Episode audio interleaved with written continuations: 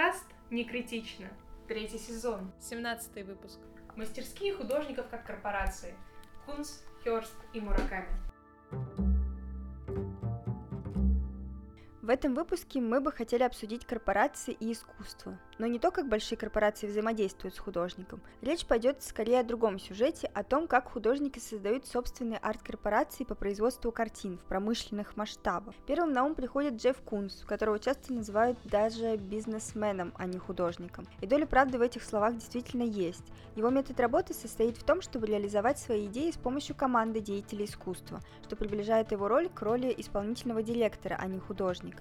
Так называемая фабрика художников обычно состоит из десятков творческих работников, задача которых сделать более эффективным э, трудоемкий процесс. На ум при слове «фабрика» сразу приходит еще и Энди Уорхол. В культуре, порабощенной рекламой, маркетингом и знаменитостями, Уорхол создавал искусство, которое отражало гиперреальный мир комодификации, хотя и критиковало его на самом-то деле. Его определение слова «художник» было «тот, кто производит вещи, которые людям не нужны». Он назвал свою студию фабрикой, а его средства производства определили ультракапиталистичное кредо, которым живут многие успешные молодые художники.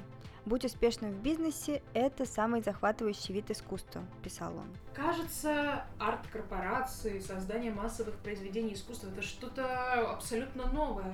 Но как бы не так. Некоторые художники, желая наиболее преуспеть в своем деле, приняли решение копировать свои работы и производить их э, большим количеством еще в эпоху Возрождения – Например, у Рубинса была целая просто фабрика помощников, подмастерьев, которые рисовали за него. И великие мастерские итальянского возрождения тоже являются примером такого подхода. У Микеланджело были помощники, которые ему помогали рисовать фоны на потолке Сикстинской капеллы в Ватикане между 508 и 512 1508 и 1512 годами.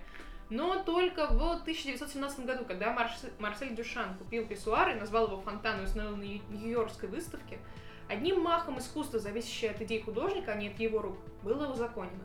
Делал этот фонтан или нет, не имеет значения, заявил Дюшан. Это было искусство потому, что он создал новую мысль для этого объекта. Но это не значит, что у Мане или Веласкеса не было мыслей. Но ими манипулировали в красках, раскрывая индивидуальную чувствительность художника в каждом мазке. Напротив, самые известные из ныне живущих художников – в частности, трио самых продаваемых Дэмиена, Хёрста, Джеффа Кунса и Такаси Мураками, редко или никогда не создают свои собственные работы. Зверинец Хёрста из формальдегида «Прекрасно внутри моей голове навсегда», например, шедевр, который был продан за 11 миллионов фунтов стерлингов в 2008 году, а был создан вообще его помощниками на его фабрике. На самом деле сейчас, э, наверное, мы не сможем определить, какая именно часть картины написана Рубинсом, а какая его помощником под мастелем. Это, ну, конечно, и интересно. вообще рынок подделок очень велик, и есть э, э, последователи, которые очень близки к манере, например, Караваджо и караваджисты, которые да. сразу за Караваджо, и часто настолько пытались имитировать его манеру, что просто ого-го, страшно становится. У Рафаэля, по-моему, было очень много да. учеников, которые потом творили вообще в одном и том же стиле. И проблема атрибуции, связанная с тем, а какую часть этой картины Рубинс вообще нарисовал Рубинс? Это на самом деле довольно спорный вопрос, и насколько я знаю, а, есть негласное деление на, так скажем, процентное соотношение. То есть, если там Рубинс хотя бы приложил свою руку к чему-то, то эта картина считается более ценной. И вроде бы пытаются это разделять, но, если честно, это очень кривая дорожка, и на самом деле а, мастерство часто строится в основном на догадках э, в атрибуции, когда дело касается произведения искусства, которое создано в эту же историческую эпоху, в этой же мастерской, просто другими руками. Это часто становится очень спорным вопросом, особенно если ученик, так скажем, был талантливый, а не реальный такой подмастерье. Но ладно. Вернемся к э, корпорации. Вообще, Джефф Кунс, Дэмиан Хёрст и Такаси Мураками персонажи довольно из разных арт-контекстов. Но в вопросе фабричного производства искусства их можно назвать родственными душами. Последние два вообще производят искусство просто в промышленных масштабах, умножая декоративные и монументальные произведения в ответ на спрос. Они нанимают большие группы помощников, которые завершают работу над, так скажем, арт-товарами.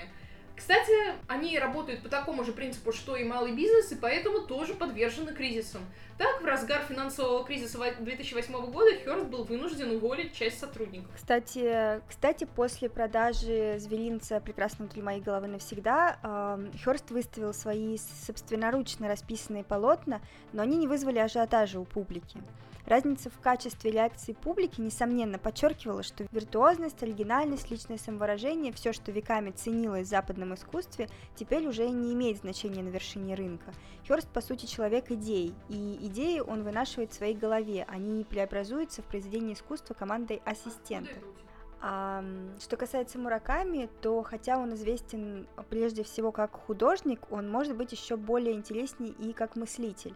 Пять лет назад он разработал теорию под умной рубрикой суперплоскость, связывая плоскостные изображения традиционной японской живописи с отсутствием какого-либо различия между высоким и низким в японской культуре. По стилистическим соображениям он объединил некоторых традиционных художников периода Эда – с 1603 года по 1868 с создателями современных анимационных фильмов, утверждая, что в плоскостности их работ есть важное формальное сходство.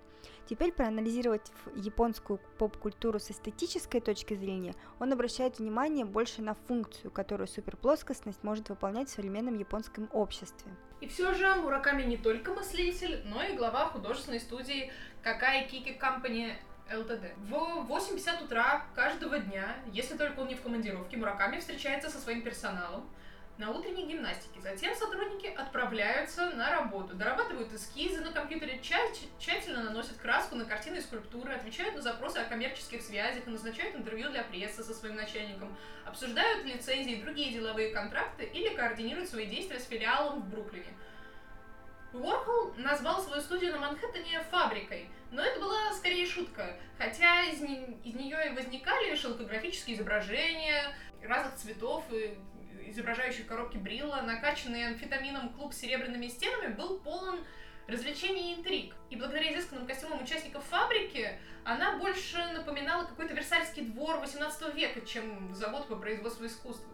А вот называть э, какая кики фабрика, это уже не шутка, потому что 60 сотрудников Мураками работают э, с компьютеризированными табелями учета рабочего времени, а в компании есть учебные пособия для новых сотрудников.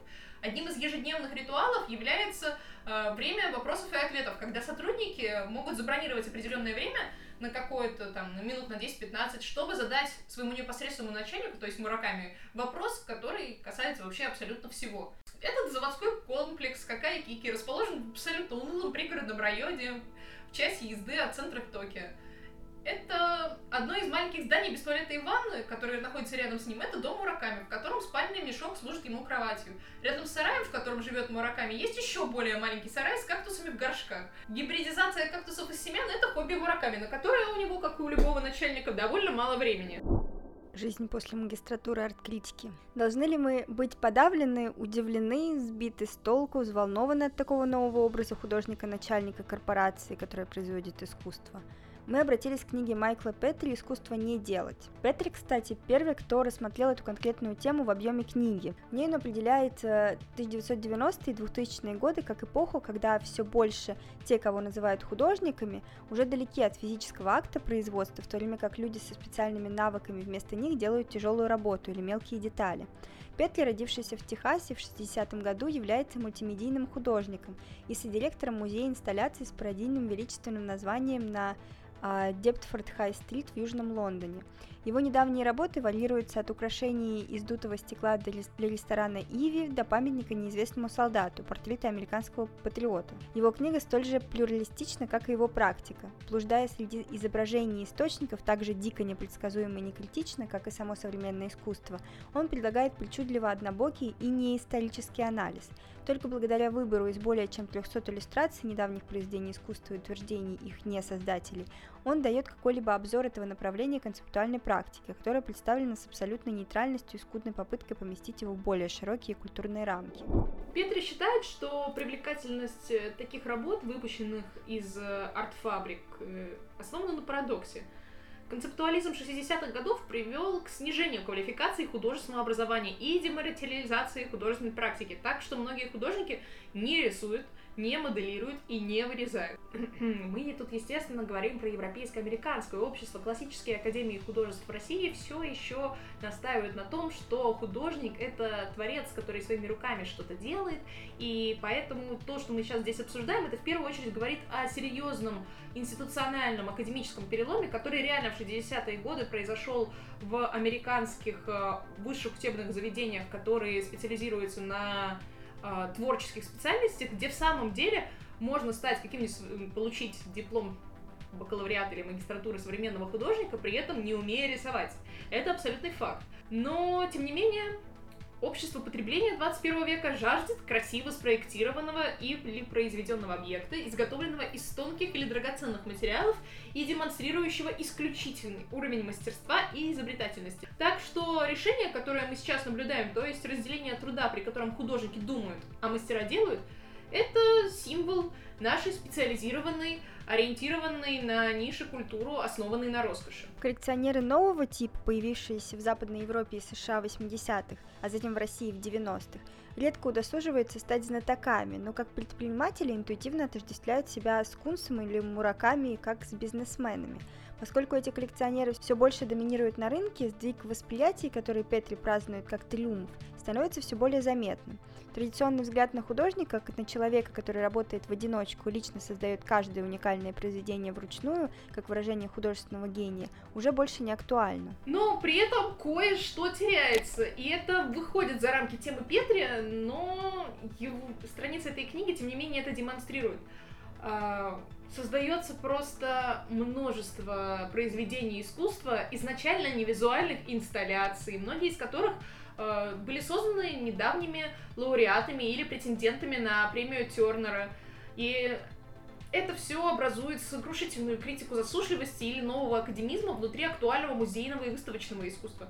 Это правда, что поколение назад Энди Уорхола забавляло то, что его картины на шелкографии часто выполнялись помощниками, и, конечно, прошло уже больше столетия с тех пор, как Марсель Дюшан поставил подпись на писсуаре, купленном в магазине сантехники, и попытался выставить это как произведение искусства. Огромная привлекательность работ Кунса, Мураками и Хёрста во многом связана с их массовым видом – этот индустриальный холод обнадеживает арт-аудиторию, которая знает сетевые магазины и пригородные торговые центры гораздо лучше, чем галереи и музеи. Ремесленное изображение может вызвать тревогу, потому что его уникальность требует уникального ответа. Когда Хёрст демонстрирует аптечку с бутылочками, таблетками, дизайн которых напоминает те, что вы покупаете в аптеке, а любое послание, которое он предлагает о нашем обществе, пользующемся лекарствами, смазано какой-то такой шутливой фамильярностью.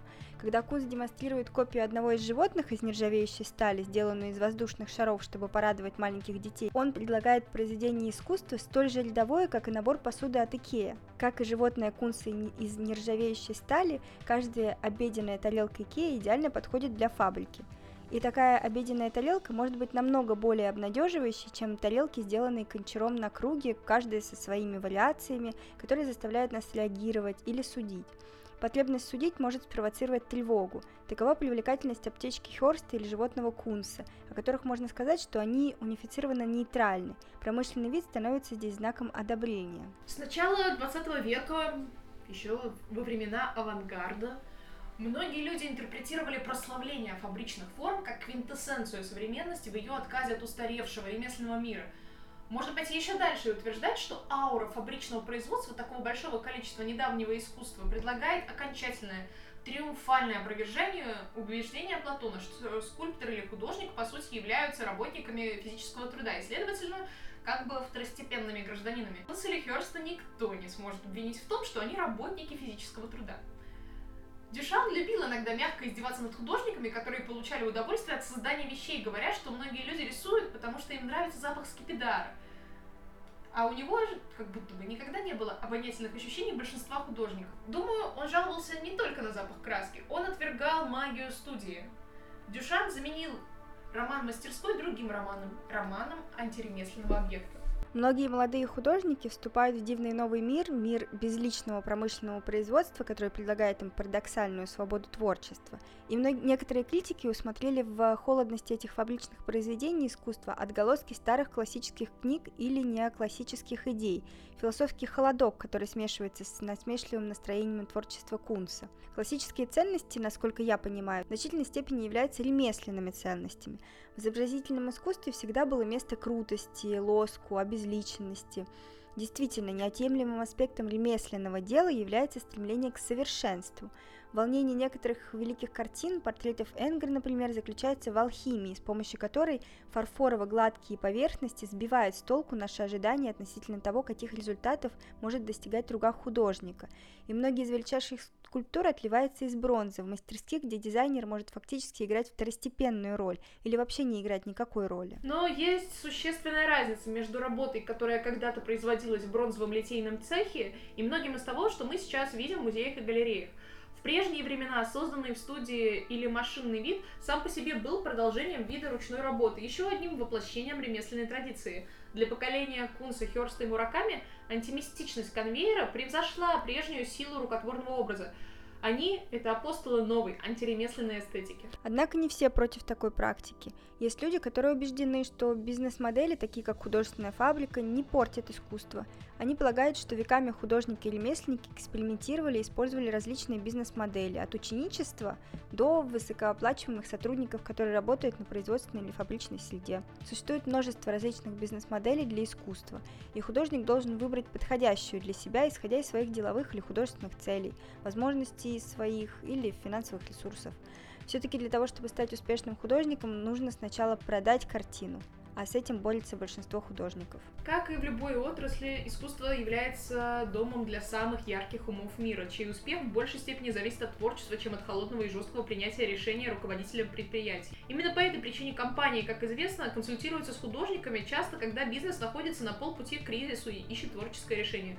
Творчество начинается с желания сделать что-то другое, что-то, что имеет влияние или значение и готовность реализовать эти идеи. А, художники могут научить бизнес визуализировать проблему или продукт и предложить несколько подходов или идей. Самое главное, что художники могут внушить бизнесу, что не все и всегда работает, и чтобы быть по-настоящему креативным, нужно быть готовым к неудачам. Бизнес-лидеры слишком часто теряют перспективу в процессе зацикливания на одной конкретной проблеме, в то время как креативщики могут быть намного более склонны делать шаг назад и рассмотреть проблему на расстоянии. Некоторые говорят, что традиционные методы ведения бизнеса загрязнили искусство, но эти две отрасли не так уж разделены, как может показаться на первый взгляд.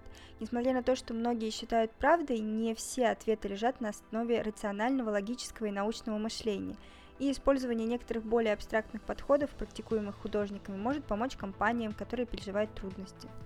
У нас нету подкаст корпорации, мы простые ребята, которые делаем вдвоем подкаст, поэтому всегда радуемся любым вашим реакциям. Напишите на нас отзыв, если это возможно на вашей платформе. Особенно любим отзывы мы на Apple подкастах, где их критически мало. А, или просто поставьте сердечко на Яндекс Музыке.